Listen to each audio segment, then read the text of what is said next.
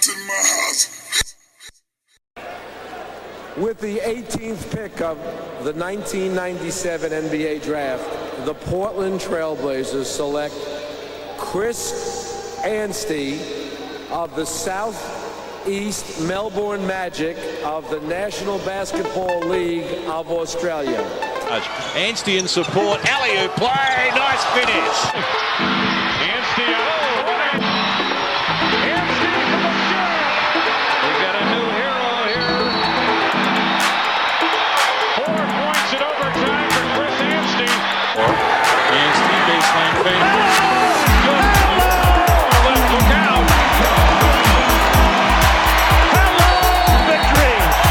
Anstey with the winning jumper from the baseline.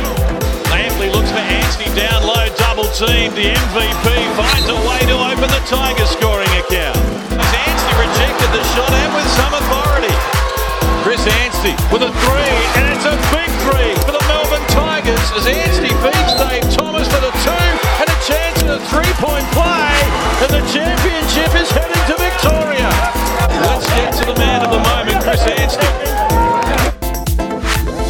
What's up, everybody? Not my house is in your house. This is your host Eric, and right next to me always is my co-host Zach. Zach, what's going on today, my friend? doesn't get much better than this. You know, I'm a big 90s Hoops fan, and I really love the role players from that Mavericks team. This guy's my favorite guy from that team, and we get to learn a lot more about Australia. So I'm excited, man. Absolutely, he's an Australian basketball legend who's had a successful career in the NBA, uh, NBL, and overseas. Three-time NBL champion and a two-time NBL MVP. He's also the author of a book called Tall Tales. We're honored to have him on, Mr. Chris Anstey. How are you doing today, sir? Gentlemen, you're, you're too kind. If I was one of your favorite players to watch back in the NBA, you had a very, very low bar and you didn't blink because I was only there for a minute. But uh, I appreciate I appreciate the kind words. No, Chris, I'll tell you what, I love that Mavericks team, and I just loved what you brought to that team. So those Mavericks teams, especially, uh, I, I really did enjoy watching you. So that is You a know- true statement. You- I'll tell you, you know what? It was, I got there and, and I was new to the game and the club wasn't very good. We, we'd lost the Triple J's. We had Michael Finley and, and that was about it. And, you know, that was what I knew the NBA to be a, on a team where we really battled for every single win. But we had some highlights. You know, we, we beat the Bulls, uh, which I'll tell everybody and anybody about to this day. But you know, where they've come as a club, it's just been so much fun watching from the other side of the world and, and seeing what Dirk was able to do and seeing what Steve was able to do for a period of time before he went back to Phoenix. It's just been it's been incredible because we were nowhere near that when I was there. Were you were you there when the Triple J's were there, or did you go there after? I was after I got drafted in 1997, so uh, So I I, missed them. I can't I can't ask you if the Toni Braxton story is true. Then In my head, it is. I always thought that was a great story. Hey, we like to get to know our guests before we start talking basketball. I believe, uh, I think we're correct on this, that you're our first guest actually born in Australia. What can you tell us about your childhood growing up in Australia? You know, most of the Australian population lives near the beach. So every holidays we, we'd go down to the beach or I uh, would go and play tennis tournaments. I was a, a tennis player until I was 17 years old and played with a guy who turned out to be a very famous Australian rules football player named Dustin Fletcher. And he quit playing tennis at 16 and, and played more games of AFL football than anyone in the history of the game, bar four people. And I found basketball late. Um, but with regard to childhood, it's uh, I never had a shrimp on the barbie. It's always sausages and steaks. Uh, that that one's a fallacy, but uh, I just love being outdoor. I loved having a ball in my hands, no matter what sport it was, and uh, you know I was grateful to find basketball late, and I and I wasn't burnt out by the time I found it. Awesome. Hey, I played a little tennis when I was younger. I played all sports. How much do you think tennis helped your basketball in terms of, you know, your cutting ability or or just your endurance? Because I know I remember playing tennis in seventh and eighth grade, and that's a no joke endurance sport. I don't think people understand how great you have to be in shape to play that sport. So, did you find any translation between tennis and basketball? A, a little bit. I, I think the two things that I've landed on, and it's something you're not really aware of at the time, is for seven foot tall, my feet were pretty quick and I could move okay because I didn't have an out of being just okay for a tall tennis player. Had to be as quick as everyone else. Um, And the other thing I don't think many kids spend much time on when they're just a, a single sport athlete is actually depth perception and touch. And I think with tennis, I, I, had pretty quick hands and I could read the ball in the air. And you know, I think those things help. So when I when I started the game late, you know, every coach in the world back then would tell our bigs or would tell any bigs to, to run that center lane and run basket to basket. And for me, that was the easiest thing in the world. And I could beat most players up and down the floor, even if I couldn't play the game. I, you know, Brian Goorjian, who's coaching the, the Australian Olympic team at the moment, um, he always told me get one basket in transition every quarter and one offensive rebound every quarter. Then I'm eight and four before I even start playing. And that was where I built my game at probably 19 years old when I finally found Goorj. Yeah, and with you being such a late bloomer, who would you say really discovered you or, or, encouraged you to play basketball? I mean, that must have been hard to leave tennis for basketball. And I mean, how difficult of an adjustment was that mentally, from a mental standpoint, going from tennis to basketball? You know, yeah, my, my dad had probably suggested a few times that I should play basketball, and maybe because he did was the reason I didn't. Um, but I, I filled in. My, my younger brother played, and I tell this story a lot. Is that this one men's C grade game I filled in for on a weeknight at the local basketball stadium. And I think we've all been in, in those sort of games when there are maybe a dozen people sitting around. One of them that day happened to be a talent scout for one of the, the better junior basketball clubs who had an affiliation with a National Basketball League club. And they saw me play, um, they saw me run, and they invited me down to train. And the, the coach, and I'll name him, his name was Des Middleton, who took all the time in the world with me. And he was never about winning games of basketball. He was about me enjoying it. He was about what I could be long term. And uh, he was the guy who I, I, think really made it comfortable for me to change sport because I, I was in a foreign environment and outside of my height being considered a positive thing and you know as a kid we don't like to get picked on and tall skinny kids get picked on a lot basketball was a, I wasn't the only one, and that was was kind of cool. But um, Des made it a place I wanted to be, and you know I had a couple of great coaches over the years, and, and then I met Des Middle. Uh, sorry, I met Brian Goorjian, and he introduced me to a level of thinking that I could be a lot better than what I thought I could be, and we had a few like-minded young players on our team, and he just introduced me to a level of, of work that I didn't know I was capable of doing, but I'm really grateful that I was. Yeah, absolutely. And I mean, like you said, you had to learn basketball pretty quickly. I mean, you were a professional by age 17, I believe. And um, you played some great players like Luke Longley, Andrew Gaze, Shane Heal, a lot of Australian legends. I mean, um, how important were those guys for your development as a young player? Like, what would you say you learned from them? Because you're improving at a rapid speed. I think you become what you surround yourself with, and just being on the same court as those kinds of guys. And it wasn't Luke for me because Luke was already at New Mexico State and in the NBA, and but Shane and Andrew and, and the higher profile Australian players, you understood the high level of scoring that was possible in that guard spot, and then there were much bigger, stronger guys, guys like Mark Bradtke, who came and played for the Philadelphia 76ers for a minute and had a really successful international career.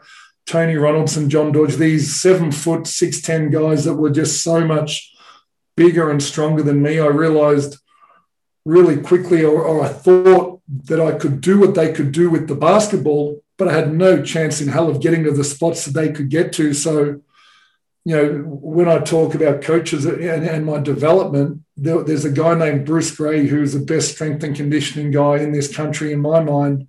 It wasn't until he got his hands on me uh, that I really started making inroads because all of a sudden I could compete better physically. And I was never the biggest, strongest guy, but I could hold my ground and I could get to some spots. And when I got to know the game, he was the guy with Brian Goorjian that took me to another level because I could compete physically. Yeah. And I mean, at that age, because I mean, when we're kids, I mean, obviously you started older, but a lot of us, when we're kids, we have guys that we really look up to and try to emulate our game after. And I'm curious when you're at such an older age learning how to play basketball, did you try to emulate your game after anybody? Or, I mean, did maybe starting late help you like not develop bad habits? That, that's the key. I, I don't think I had bad habits coming in, but Yeah, well, the other thing, uh, and the answer is no, I didn't emulate anyone because I'd never watched the game before, and everybody I watched I was seeing for the first time. So there were bits and pieces that I wanted to try to copy, but the the great thing about coming in so late was that I was naive. I, I didn't know what the sport had looked like for the last decade. I didn't know what normal was, and I remember really, really early that we ran this offense where the ball would reverse through the five man. And you know, the five man's defender just stood in the middle of the key and just bumped cutters and bumped the guards and helped on any dribble penetration. I thought, what if a big guy could shoot? Uh, wouldn't this be a really easy shot? Because no one's ever contesting it. And that was how naive and how dumb I was when I started. So I started trying to teach myself how to shoot. And as the years went on, it became a strength. And and then I met Dirk Nowitzki, and I've never, I've never seen a more effortless shooter in practice, just repping and repping, and it just he didn't even need his legs under him, and and that was a whole nother level to what you know. I thought I was creating or finding some earth-shattering way to beat slow bigs, and then Dirk walked in the gym. I thought, shit, I'm so far behind this guy. This this is embarrassing. Um, but but no, that, that was it for me. I just kept my eyes open. I kept my head down. I kept working, and you know, whatever level I got to, I'm, I'm pretty comfortable that I became as good as I could have been.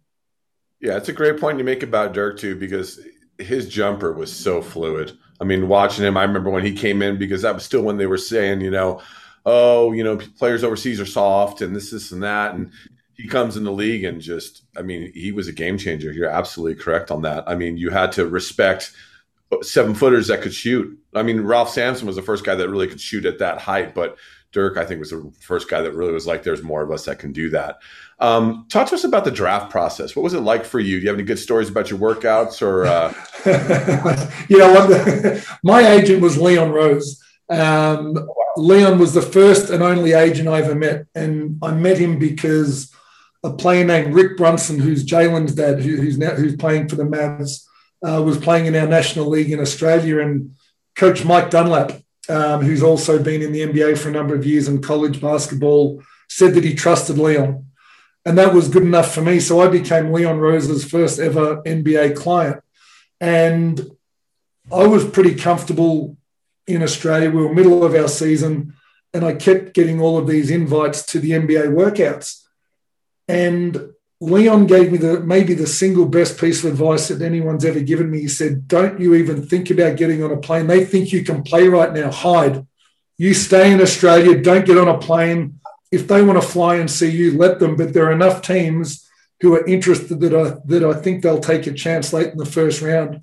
All you can do in a draft workout is turn up in an unfamiliar environment, get in a one-on-one basketball, and drop off the face of the draft board. So I stayed in Australia. Um, on draft day, we lifted weights as a team in the morning. My whole team came and sat in a television studio with the only thing I knew that was going to happen or that could possibly happen that morning was that the Chicago Bulls were going to draft me with the last pick in the first round, which was unbelievable. Um, I had no idea that the Mavericks were interested. I'd spoken to Don Nelson, but when Portland drafted me, hadn't spoken a word to them, which again was a really big surprise. But that only lasted three or four minutes before I found out about the you know the prearranged draft day trade that that happened to send me to Dallas. And you know I went to a team where if Don Nelson likes anything in a player, he likes different, and I think he thought he was getting different and.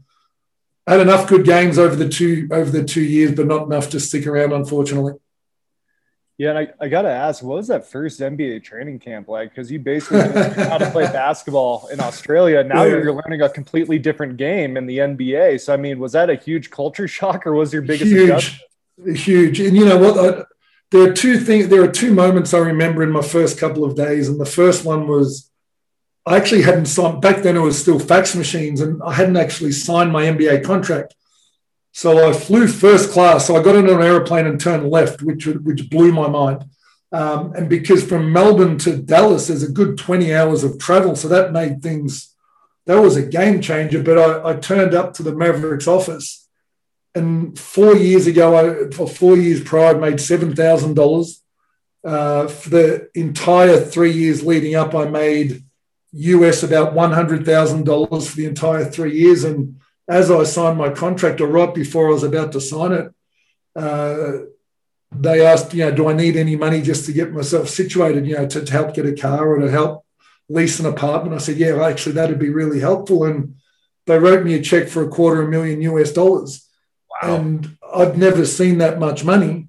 Um, I was able to send every cent of my contract home, which was great advice from Wayne as well. But the, the, the moment on my first preseason or my training camp day was, I guess they always try the rookies out a little bit. So one of the first live possessions we played, um, Eric Strickland was on my team and he rolled the ball into the post to me.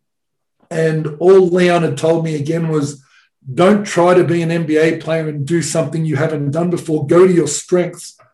And so at that stage, I could get to my little right hand hook in the middle of the lane off one or two dribbles, and it was reasonably effective in the NBL. And so I got there, and so I, you know, I shifted my defender with my hips. I got to my spot in the middle of the paint. I thought this is going incredibly well.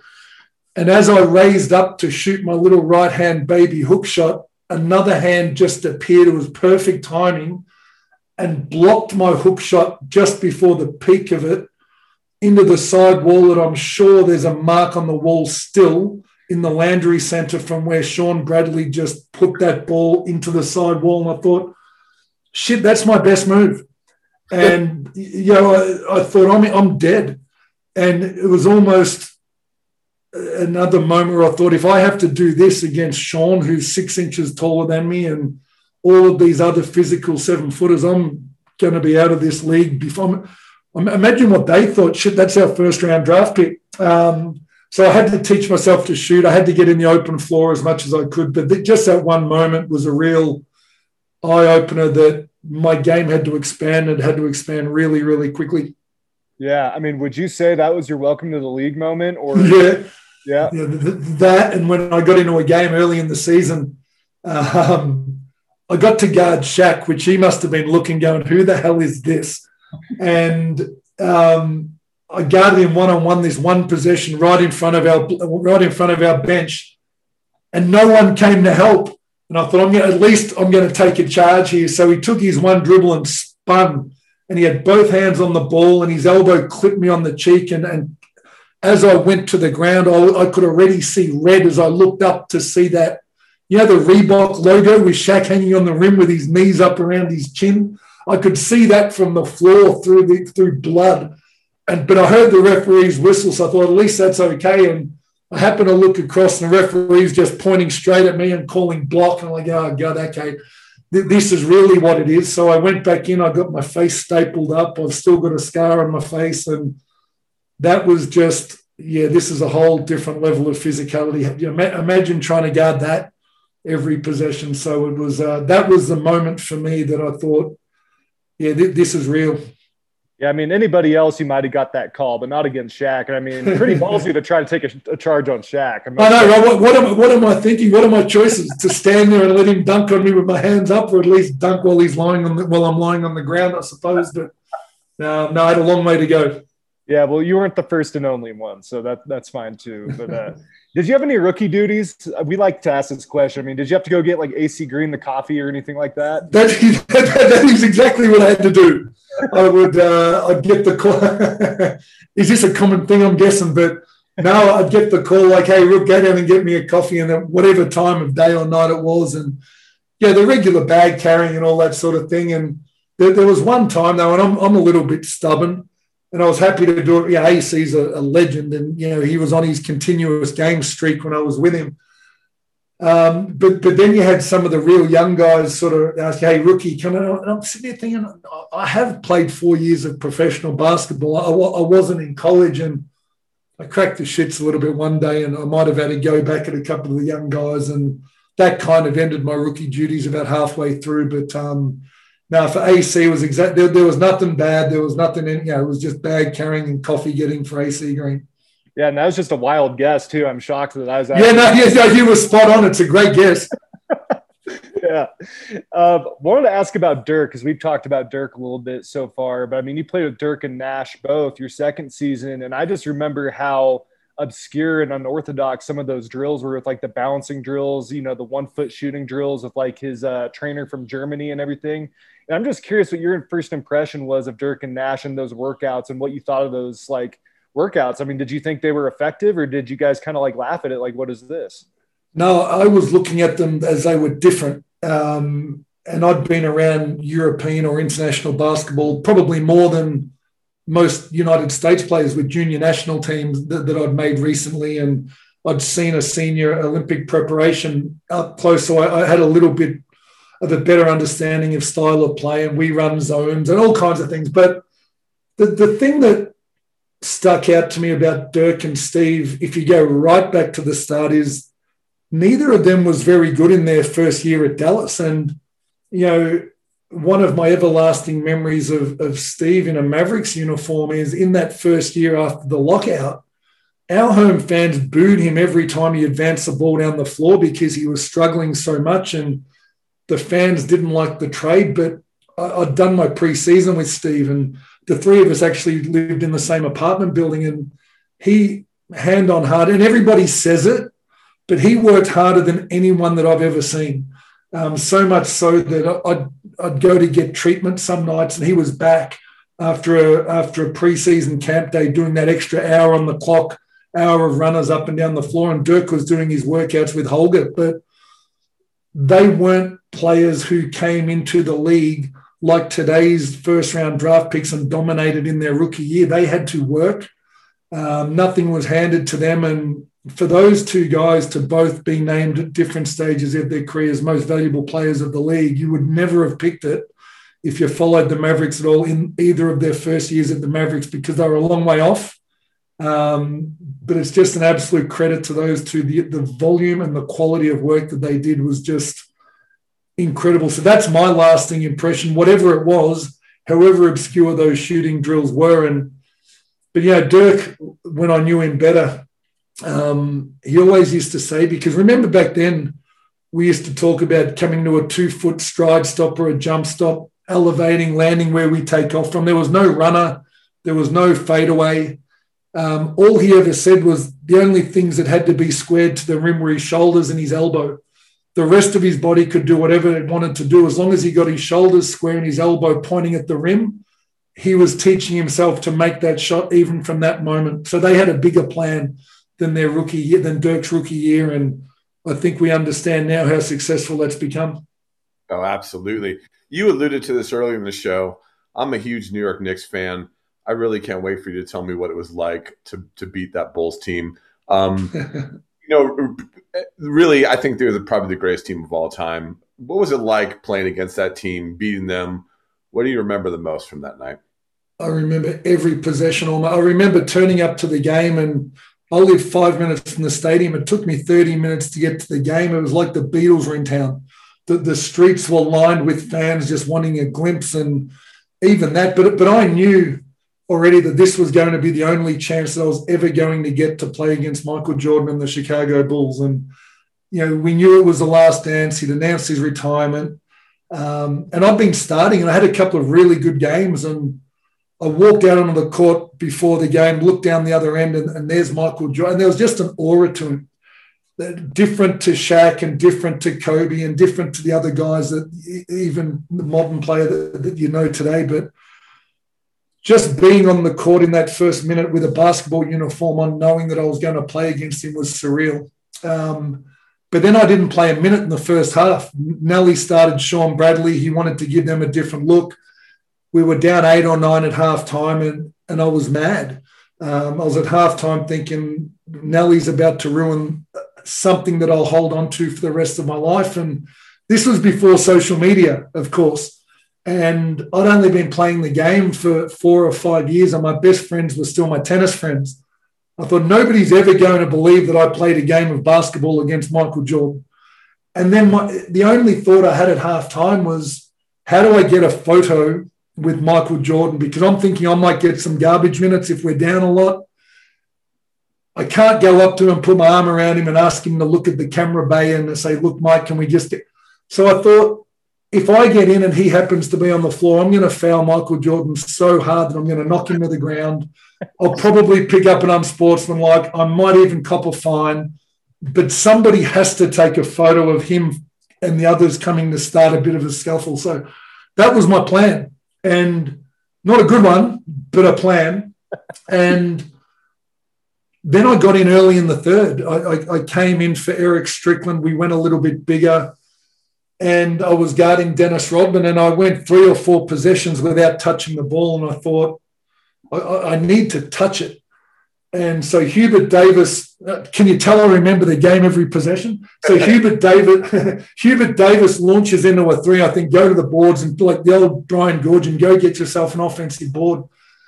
And so as I'm going to the offensive board, he decides to not shoot it, dumps it to me. I go to dunk it and I get fouled.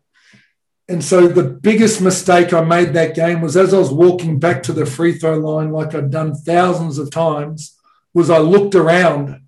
Michael Jordan, Scottie Pippen, Dennis Rodman, Luke Longley on the bench next to Phil Jackson, Steve Kerr, Toni Kukoc. I'm thinking this is insane. But then for some reason, my, my everlasting thought was imagine what these guys are thinking. We're the best team in the world. Who the hell is this guy on the court with us, and all eyes were on me shooting these two free throws, and I shot two of the worst, flattest, hardest free throws you've ever seen in your life. I thought, that's it. I'm, I'm going to get dragged, but as long as I'm here until the next whistle, who cares anymore? Let's just play. And maybe that was the best thing that could have happened because Nellie kept me on the floor and we started coming back. And I remember the, the last little bit like crazy. We you know, Cedric Ceballos has a dunk. We get a five second violation on Scottie Pippen, and we're only down three. Cedric Ceballos hits a corner three to send us to overtime. And I ended up playing, you know, three and a half minutes of overtime, and I, I hit a little baseline jumper from said. I had a dunk. I always say on Scottie Pippen, but it was near Scottie Pippen. Um, and yeah, it does, doesn't it? and I got into this little scuffle with Dennis Rodman that, of all things, made maybe a three second clip on the last dance, which is essentially all my NBA career has been reduced to in Australia at the moment. Um, but we beat the Bulls, and it was just one of those, I don't want to say life changing, but it was this life education that you know, uh, at the risk of getting a little bit deep and meaningful, that we presume to know the outcome of so many events before we even try them, and either we don't do them or we give up on them. And you know, I, I compare it to Dumb and Dumber when Lloyd Christmas and Mary Swanson have the. So, what are the chances of a guy like you ending up with a girl like me? Give it to me straight. You know, one in a hundred, one in a thousand. She says more like one in a million. And he says, so you're telling me there's a chance, and it's I love it because that that was my Chicago my Chicago Bulls experiences. What are the chances of a guy like me who grew up playing tennis beating a guy like Michael Jordan in an NBA game of basketball? It's got to be one in a million. But as long as that one existed in my brain and what I've taken from that game for the last 25 years is you might as well have a crack. You might, have, even if you lose, who cares? You've lost nothing. You've actually taken a swing. And so I got to take a swing through years and years of hard work, and here we are still telling the story. Geez, twenty something years later, because it was that memorable for me. What was it? Uh, and that's a great story, by the way. What was it? What was it like playing against Rodman, if you don't mind telling our listeners? Because you hear, you know, there was so much flash about him and how he was just, you know, different hairstyles, all the tattoos, everything, wearing a wedding dress, marrying himself, all that stuff. But he was an amazing offensive rebounder. You know the guy just knew where the ball was going. I mean it was insane. So can you just give the listeners maybe like one or two minutes on what was like guarding because you guarded rodman also in that yeah I, I, did. Yeah i did. And the, the thing that i absolutely learned really really quickly was that he doesn't stop moving and he doesn't stop working for position one two three passes away from where he knows that the shot is going to come from so he engages you into a defensive battle and removes your ability to help just by the position he puts himself on in the floor, whether it's away from the ball or putting himself in on ball situations. He, he's just, he works incredibly hard. He's always working you underneath the basket or he's, or he's removing you from the basket. But um, just the ability to impact a game without the ball in your hands for me was. And you know what? When you're watching his his quickness on and off the floor, I think he's a really, really underrated athlete. That his multiple rebounding attempts, a fingertip, a fingertip. His feet are hardly ever on the floor. It's like a pogo stick, and he just keeps himself alive in every possession. But yeah, that very same night, he was in the weight room. It was NBA protocol. You get to use the home team's weight room before a game and working out like crazy. But at the time, Shawn Bradley, who of course is in all of our thoughts at the moment, um, he's had a tragic uh, couple of months. But Shawn Bradley had a one of his kids wasn't well on this particular night, and of all the people you wouldn't expect to come into your team locker room before the game and ask after a sick child, it was Dennis Rodman. And that's the side of him, I guess, that I didn't know existed. And I guess other people who are close to him do, but the public just has no idea. But he's got that side where he cares about people and he he wants to know. And he, he, there was no need for him to go and seek, seek Shawn Bradley out. But there he was, um, which just stuck with me as well. Absolutely. Did he get into your head in that game at all or no? I used to love it when players got into my head because I always figured they had more to lose than me.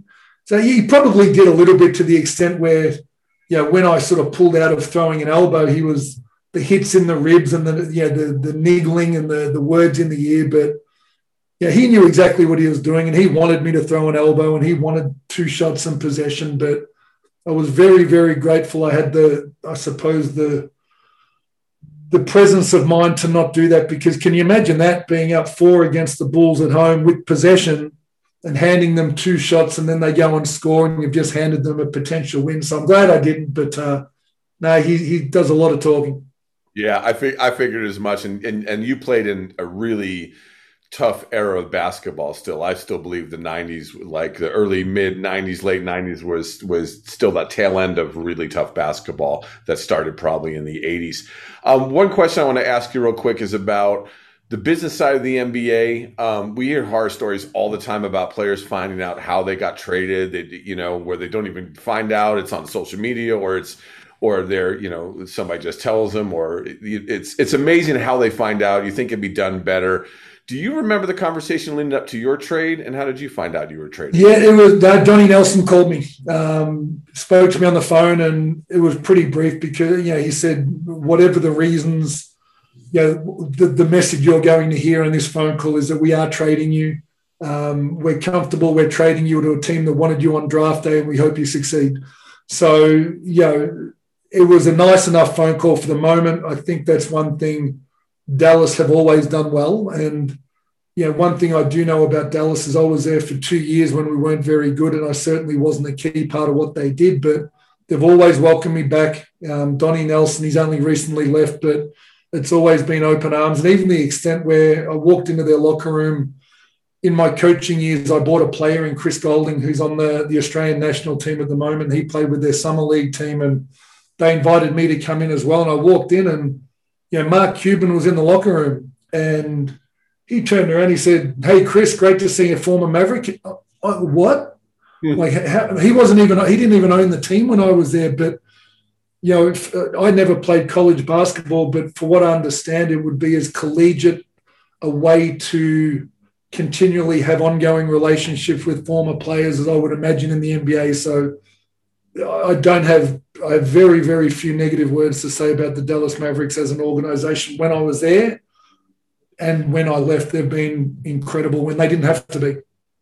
Yeah, and uh, you know when you went to Chicago, there's a story that I want to ask you about because it's been floating around the internet, and a lot of people say it's true. Some people say the Corey ben- the Corey Benjamin one. How do you how do you just know these things? yeah, that, that's the one I'm asking. Yeah yeah, that no, I was sitting on the on the stationary bike, and I think we'd been in Atlanta, but I can't remember where. And for those of for the listeners who don't know Corey Benjamin, one of the funniest lines, and Bill Cartwright was on our on our coaching staff, and um, Corey Benjamin, this one particular game had gone, played a lot of minutes, was an incredible athlete, and he took off to dunk or make a play at the rim on a game, and, he, it was a bad decision. It was a one on two, and he jumped and the ball bobbled out of his hands. He went falling into the camera crew. Um, and Bill Cartwright, in his raspy voice, turned down our bench. He's like, This guy right here, down out jumps his ability to land.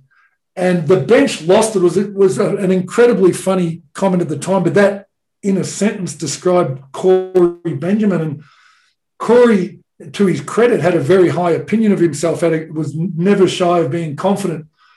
And this one particular road trip in Atlanta, he started with some of the boys who'd been around, you know, Kukoc and Randy Brown and, and, and Dickie Simpkins and these guys, and started talking about how great he was. One, and we could take anyone, and, and, and you know, included Michael Jordan in that conversation. And so clearly the boys have gotten back to Michael Jordan and said, This young kid, he's talking about beating you one on one.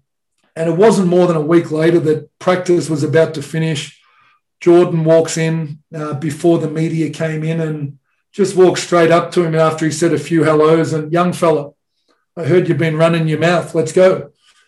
and um, and again, uh, the passage of time, I may not remember this completely accurately, but I recall Corey Benjamin sort of all of a sudden becoming very, very apprehensive about what he'd said, but at the same time thinking, yeah, and he goes, do we shoot for it?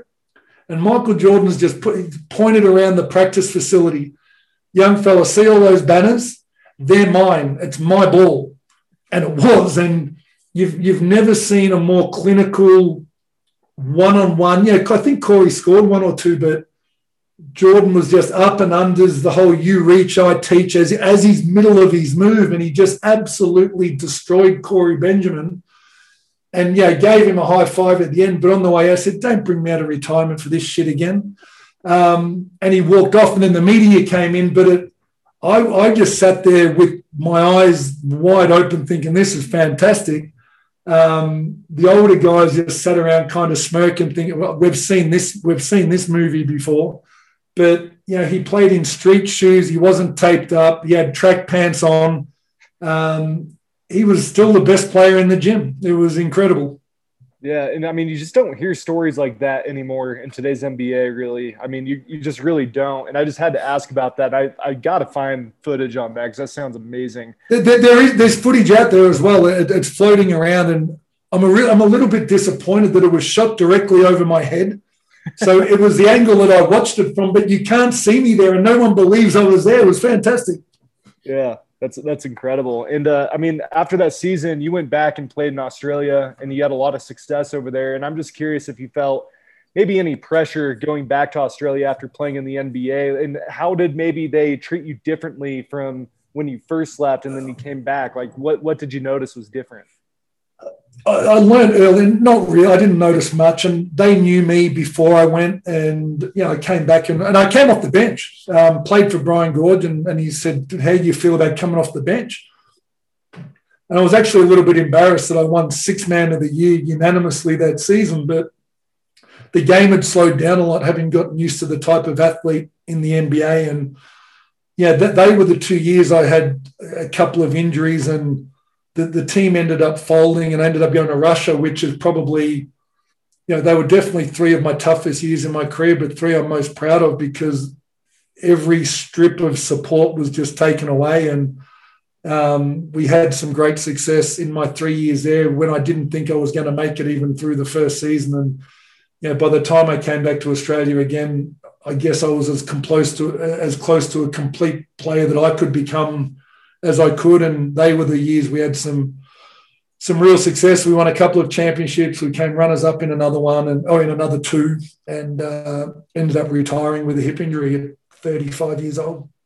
Yeah, and this is probably one of our favorite questions to ask our guests because every guest that's played in another country, they always have a crazy story, whether it's in the game with fans or off the court, just living in another country. So I mean, what's the craziest shit that you've ever seen living in another country?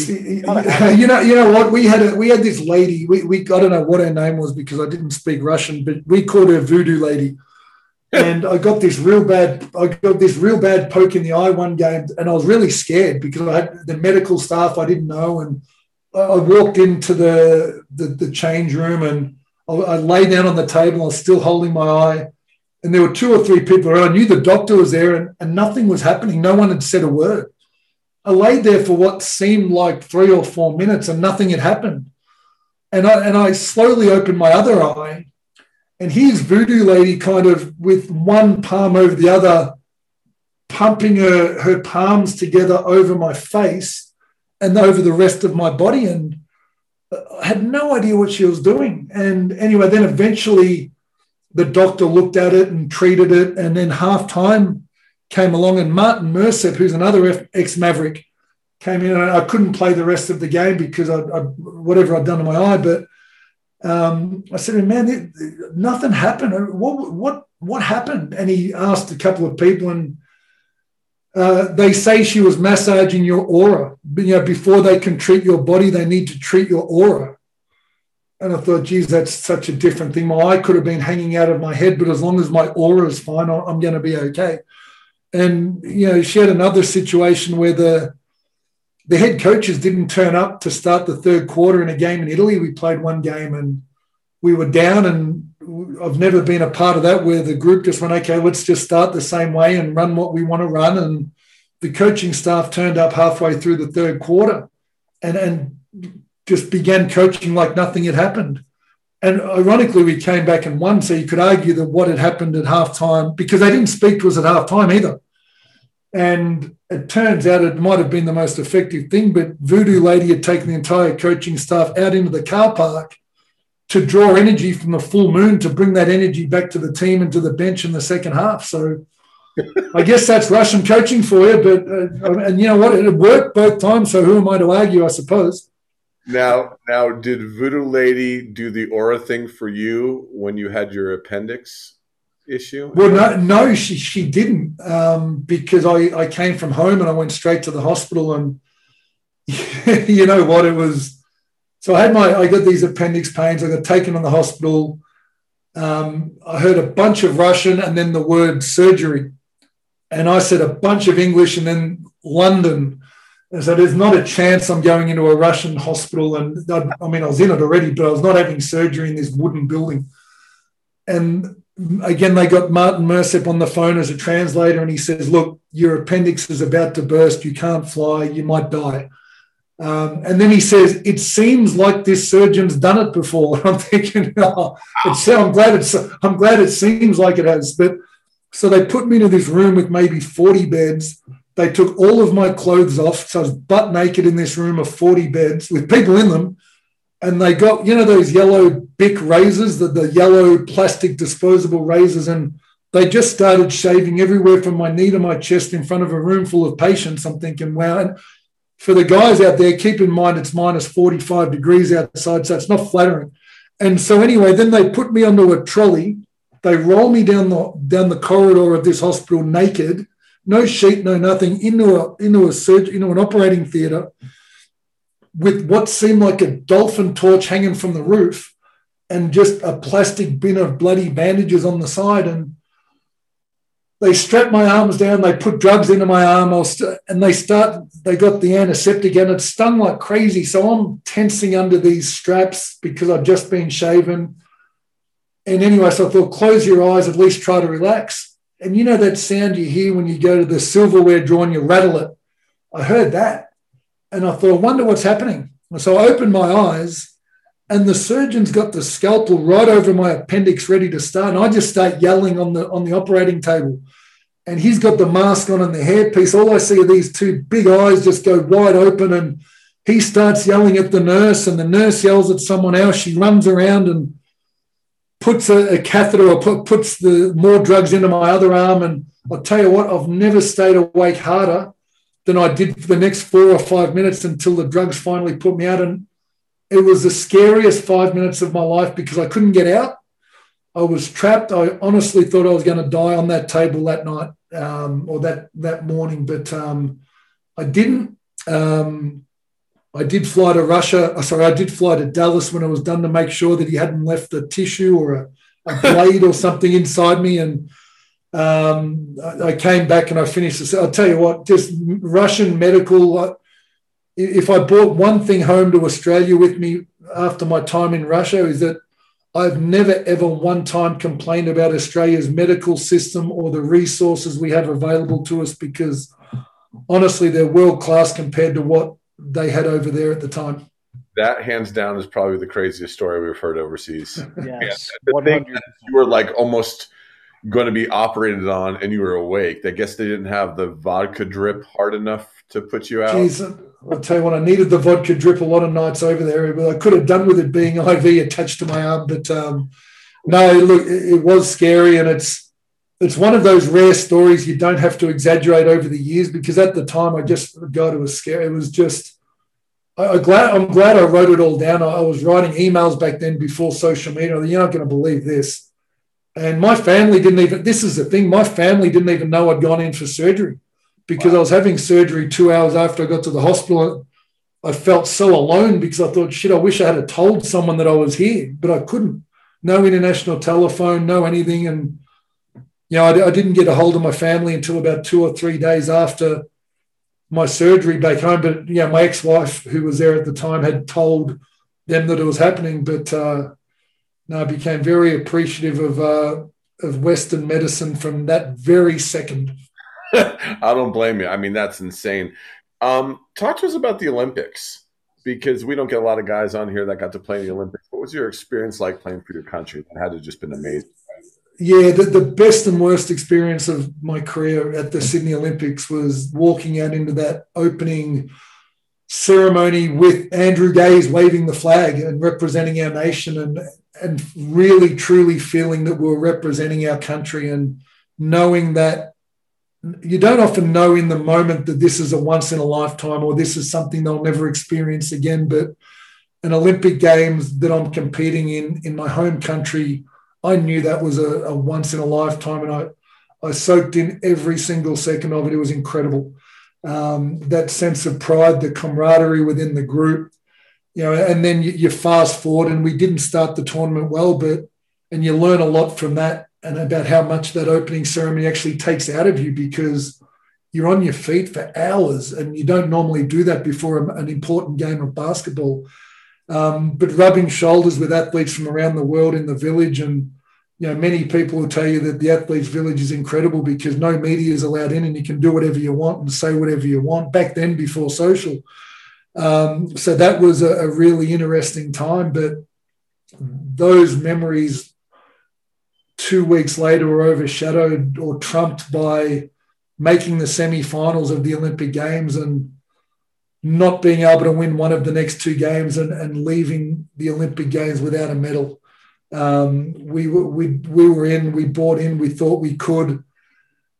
And those last two games were as disappointing as any two games I've ever been a part of because we didn't give ourselves a shot. Um, looking back, we may have been overwhelmed by the moment. We may not have performed at our best. There are a lot of reasons.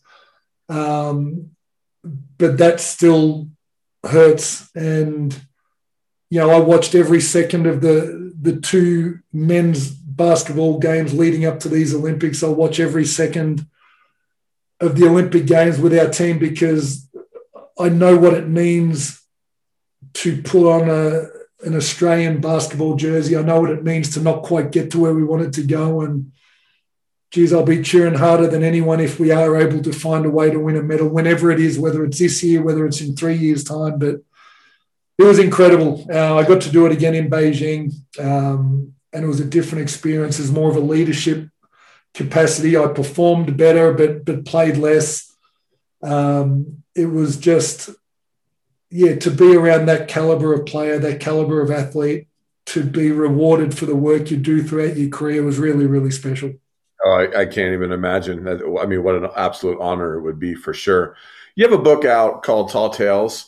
Um, how much time and work was put into this book? We've had some guys that played in the league that have written books, and I always like to hear about the creative process. I'm a musician artist, so I always like to hear about the process of how long did it take to do it? Like, what what got you to want to do it, and what do you want to tell the listeners, our listeners, about it? Oh, so that's a whole bunch of great questions. I we had a really long lockdown here in Melbourne, and you can probably tell already. I like telling stories, um, but I've always been appreciative of the people around me. Um, the reason I got into coaching 13 years ago was to share some of the lessons that I'd been, I'd, I'd, always considered myself fortunate enough to learn from some incredible people, because they were never going to have the opportunity to hear from those people or to be taught by those people. And I wanted their messages to stay alive. And throughout lockdown, and I suppose as I got older and further removed from basketball at the top level, I wanted to continue to share those lessons to a, a wider audience because I understand the parallels between sport and life uh, about habits and behavior and success and working as a group. And the lessons I learned as a basketball player weren't the ones that I put onto the basketball floor. They were what I learned off the floor and about people and about myself and what I was actually capable of. And I wanted to tell those stories. And at the start of lockdown, I, I think there was a lot of negativity around the beginning of lockdown here, and it went for months here in Australia. Um, I wanted to to to put some positivity out there, and the one thing the lockdown gave us is something we always want more of, and that's time. And so I wanted to make my time valuable, so I started writing, and I wrote them in the in the in the short term just to share them on Facebook, just to give basketball people something to read to alleviate a little bit of boredom and add a little bit of positivity and there was there was enough feedback um, that encouraged me enough to turn it into a book. And so I kept writing and I kept sharing. Then then eventually I stopped sharing because there, there needed to be a, a, bunch in the book that people hadn't read, and and it almost felt like I was being selfish. But um, you know, the book is called Tall Tales, but it's subtitled "What the Whiteboard Never Taught Me." And that was what I wanted to get across, and I, I really think it's relevant to to sports people, to people in business, but it's sometimes as much as anyone to to teenage students who are trying to figure out the, the direction that they want to head in. Um, but you, you, mentioned people who'd written books. One of my teammates, and one of the guys you may be referring to, one of my teammates in Russia who actually came in to replace me when I had my appendix out, was a guy named Paul Shirley. Oh, yeah. And he wrote a book back in the day called Can I Keep My Jersey? And he's recently written another one called Ball Boy.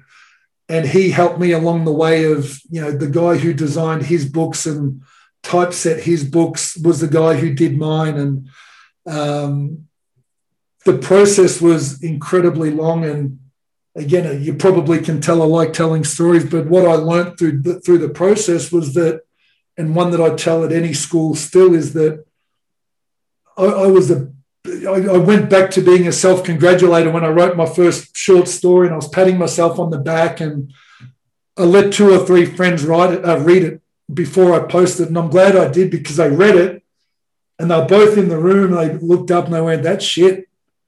and, and, so I went back and I rewrote it and showed them again, and showed a few others. I, I, I probably rewrote the first story five times before I put it on social media, and by the time I posted, I looked back, I thought, can you imagine what it would have been like if I had posted that first one?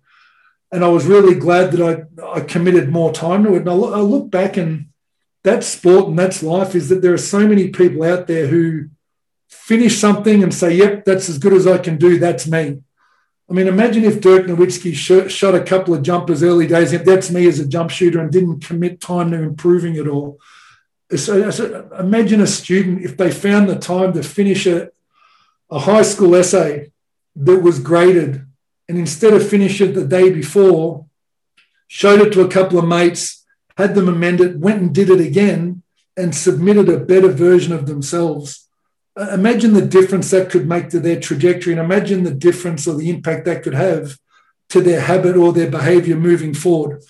And so that was what writing the book reminded me of as well is that I want to continually do things and improve things. And, and that in itself became a lesson that I enjoy sharing through the process of writing the book. But um, even in telling that story, that's the theme is that I've, I've been around some incredible people who've taught me some incredible life lessons. And I just wanted to share them with as many people as I could because I don't like talking about me. I like talking about others. And I was able to do that in a book. That's awesome. And, and, you know what's cool about that too is a lot of people have people helping them write books or sometimes people don't even write books they just put their names on it and the book's written for them essentially so it's neat that you know you're mm-hmm. passing on these things on the internet or to your friends your mates and like what do you think you're getting that instant feedback and then obviously that helps because it just starts molding that clay of like okay this it didn't work that did work they liked this, they didn't like that, and so you had nobody help you write like at all. You basically was just right. Yeah, right at the end, I had a, an editor come in and just read the whole book, and he added in a little bit of background information. And you know, I wrote a story about Shawn Kemp, and my assumption is people know who Shawn Kemp is, and I didn't provide the background information on who Shawn Kemp was to a non-basketball person. So he added in bits and pieces like that. I made sure it was still how I would have written them, and so he was able to to tie it together for the non-basketball person. But um, no, it, it, was it was a great project, and it was something I'm I'm really really proud that I was able to complete. He did so like maybe like proofreading it too, right? Looking for grammatical errors and things like that too, right? Because that's got to be you know what? Microsoft Word's great. You can do a spell check. yeah, well, I was actually always pretty good at English, so I was okay. Um, but no, he, he was good. It was, it was great to run a professional eye over it and then get an idea of how to set up a book. And then as I pick it up, you have to buy a barcode and get an IB, ISBN number and all of these things I had no idea about. But uh, that was a fun process. That's awesome. Um, so obviously we know what you're doing with that. Are you still playing at all? Are you coaching? What what are you what are you doing with I, basketball? I, I, still coach. I'm, I'm, head of basketball at a high school here in Melbourne. I, I, coach a senior women's team. I've actually been coaching girls and women. My, my daughter actually just began her scholarship at UCLA. Um, so I've been around basketball or the women's game for five years now, which again has really helped me and been really eye opening in the differences between coaching boys, girls, men, and women um, but it's helped me a lot. Um, so yeah, I'm involved in basketball. I'm doing some corporate work. Um, people, I learnt the term. Uh, I've got a portfolio career. I do lots. I'm, I'm very project driven. I've we've started a basketball events company here in Melbourne, and you know, with some of the relationships I've got over in the states, when when the world opens up again, I you know, very fortunate to be able to access some of the people who I've known over the years, and we're going to provide some pretty cool events when the world opens up again. But uh, I keep myself busy. Excellent, excellent. We're going to do a little lightning round with you. It's just a one or two word answer to some questions Zach's going to ask, and I'm actually going to ask one too. So, Zach, I'm going to start the first question off if you don't mind. I have to always ask this to uh, all, all, my Australian friends. Uh, your favorite Australian music artist? Jimmy Barnes or Cold Chisel as a band back in the day. Okay, great answer. Zach, all right, continue with that lightning round.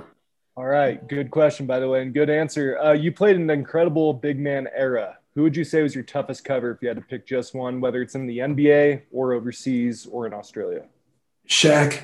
It's simple. Shaquille O'Neal was just so physically dominant, and he could back then and think how how how active he was. He could move. That was as close to impossible as the, that I ever saw. Thought you might say that from the conversation we had earlier. yes. uh, Paul Shirley said you're the funniest teammate that he's ever had. So who's the funniest teammate that you've ever had? Paul Shirley. I thought he had more teammates than that. Um, oh, the funniest, the funniest teammate I've ever had. Paul. Oh, there's a guy named David Stiff who played here in Melbourne. Ended up winning six championships. I played with him in the very last bit, and maybe because I appreciate him more, but NBA wise, I'd have to say Cedric Ceballos. Okay. Uh, who's the best trash talker? The best?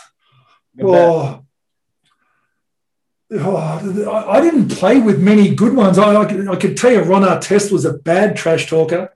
Um, but uh, there's a guy named Lanard Copeland here in Australia. He's, he's a legend of Australian basketball and just always ran his mouth and was one of the yeah, he just played better when he was talking, and that that's rare. I always went the other way, but coach here back in Australia. Okay, uh, who's the one guy that taught you how to be a true professional? Steve Nash and Brian Goorjian. Brian first, and then Steve Nash. Okay. Uh, what are you most proud of from your career? If you had to pick one thing, what are you most proud of? Oh, do I have to pick one? Um, really? It, it, no, uh, when it's all said and done, I'm proud of the fact I think I reached my potential. I think I became as good as I was able to become. Um, with regard to a basketball moment, you know, I, love doing things that no one's ever done before. So winning the under 23 world championships was something that a boys or men's Australian team had never done before. um, getting drafted to the NBA straight from the NBL had never been done before. And so I think those two things I'm proud of because hopefully maybe they showed that it was possible to just one or two other people. That's a great answer. Absolutely. And uh, when I visit Australia, what's the one thing that I need to experience? The beach, man. Get to the beach. We've, we've got an incredible beach culture. Um, have fish and chips on the beach, sit and watch the sun go down, drink a beer at a bar, and uh, just sit there and talk to the locals. Perfect. Oh, hey, I got I got one more question for you. Uh, did you ever get that picture with Michael Jordan? yeah, what I, I, pressed play and pause so many times. I've got the photo. it was the worst way ever to get a photo, but I've pressed play and pause so many times that I've got them. And yeah, well, one or two of them even made the book. I'm not sure if that's a copyright infringement, so I'm hoping no one who's listening is in copyright. But they're they're photos of me, so I've got the photo. That's awesome. Hey, is there anything you want to add or promote before we let you out of here? No, look, I'll tell you what, if that sounds interesting, chrisanstey.com.au is the website. It's it's not a big deal, but I'd, I'd, love to share the book with as many people as I possibly can. If you like reading, buy my book. If you don't like my book, buy one of Paul Shirley's. Um, they're cheaper to get delivered from the USA. hey, real quick, is it on Kindle too, or no? For our- I haven't got around to Kindle yet. I've, uh, I've got, I'm still learning the process. Right now, they're all hard copies. I'm going to get an electronic copy done soon, but uh, might have to do that for the international people. I've actually sold a few to the states, which has been mind blowing. Actually, Fran Fraschilla actually ordered one a couple of weeks ago, and I was very humbled that he took the time to buy one. Which, uh, yeah, just incredible. That's awesome. Hey, I want to say thank you so much. I really enjoyed talking to you today. I know Zach did too. Um, you gave us some amazing, really cool stories, and you're super generous with your time. Um, before we let you go, Zach, is there anything you want to add to, to Chris? Anything you want to say to him before we let him go? Yeah, I just want to say thank you, and I mean it when I say you're one of my favorite Mavericks I've ever watched. you and Eric you, you, you, you, got you got to meet some other guys. You got to you got to go find some. But no, hey, honestly, thanks for your interest. It, it, I love sometimes it's it's great to chat to to basketball people in America. It's a lot different than what we the, the regular conversation we hear around Australia. So we have here around Australia. So really appreciate your interest and uh, really enjoyed the chat. I appreciate that. Make sure you stay safe out there. Thanks for coming to our show. Will do. Thanks, boys. Take Thank care. you. What a great guy, man. Just unbelievable stories. Very pleasant, very nice, funny, uh, informative. Just a lot of really good stuff in that one. And I, I, really hope that this one gets a lot of listens, which I know it will because he's, I mean, he's an Australian legend. And it is funny. I mean, he is one of my favorite Mavericks of all time. Him and Eric Strickland, man. I, I loved that team. So, I, I mean, I, you, you know, I mean that. You know how I love my, you know, important role players on teams. Oh, absolutely. I mean, you got your Corey Benjamin story too.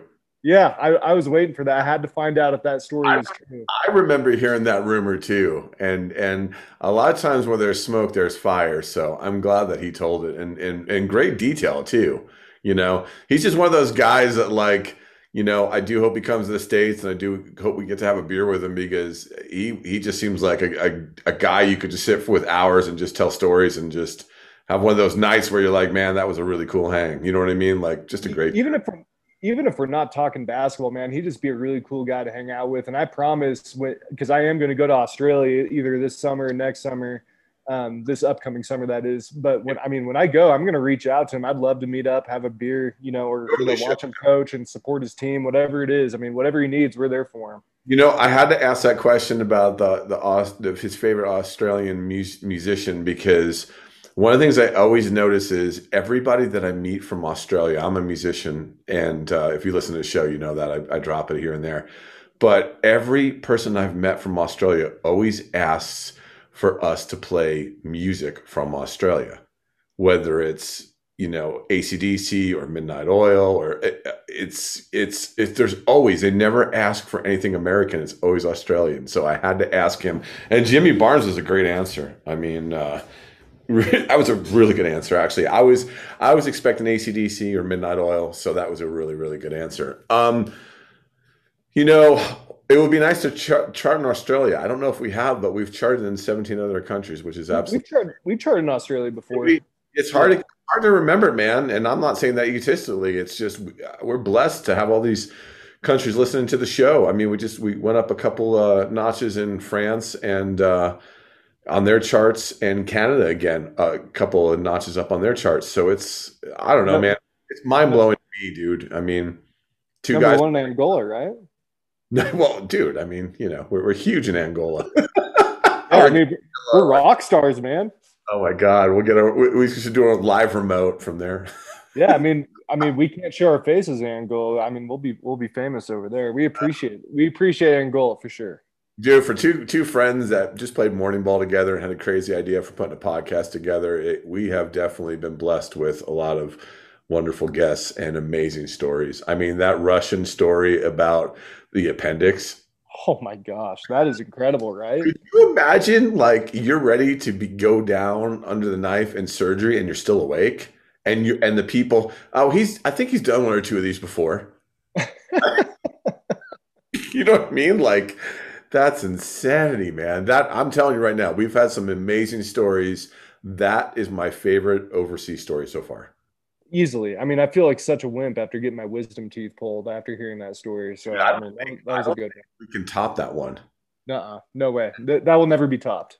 I don't think we can. I mean, I mean, who knows? You never say never, but that that's that's definitely on the Mount Rushmore of uh of crazy overseas stories. That that story alone is a great reason to go buy his book. So go buy Tall Tales. I mean, if you like that story, there's so many other great stories in that book. So make sure you go check out Tall Tales. Uh, I mean, obviously he loves to tell stories. He's got great, many great stories. This is just a very small sample size of what you'll get. I'm curious the Shawn Kemp story.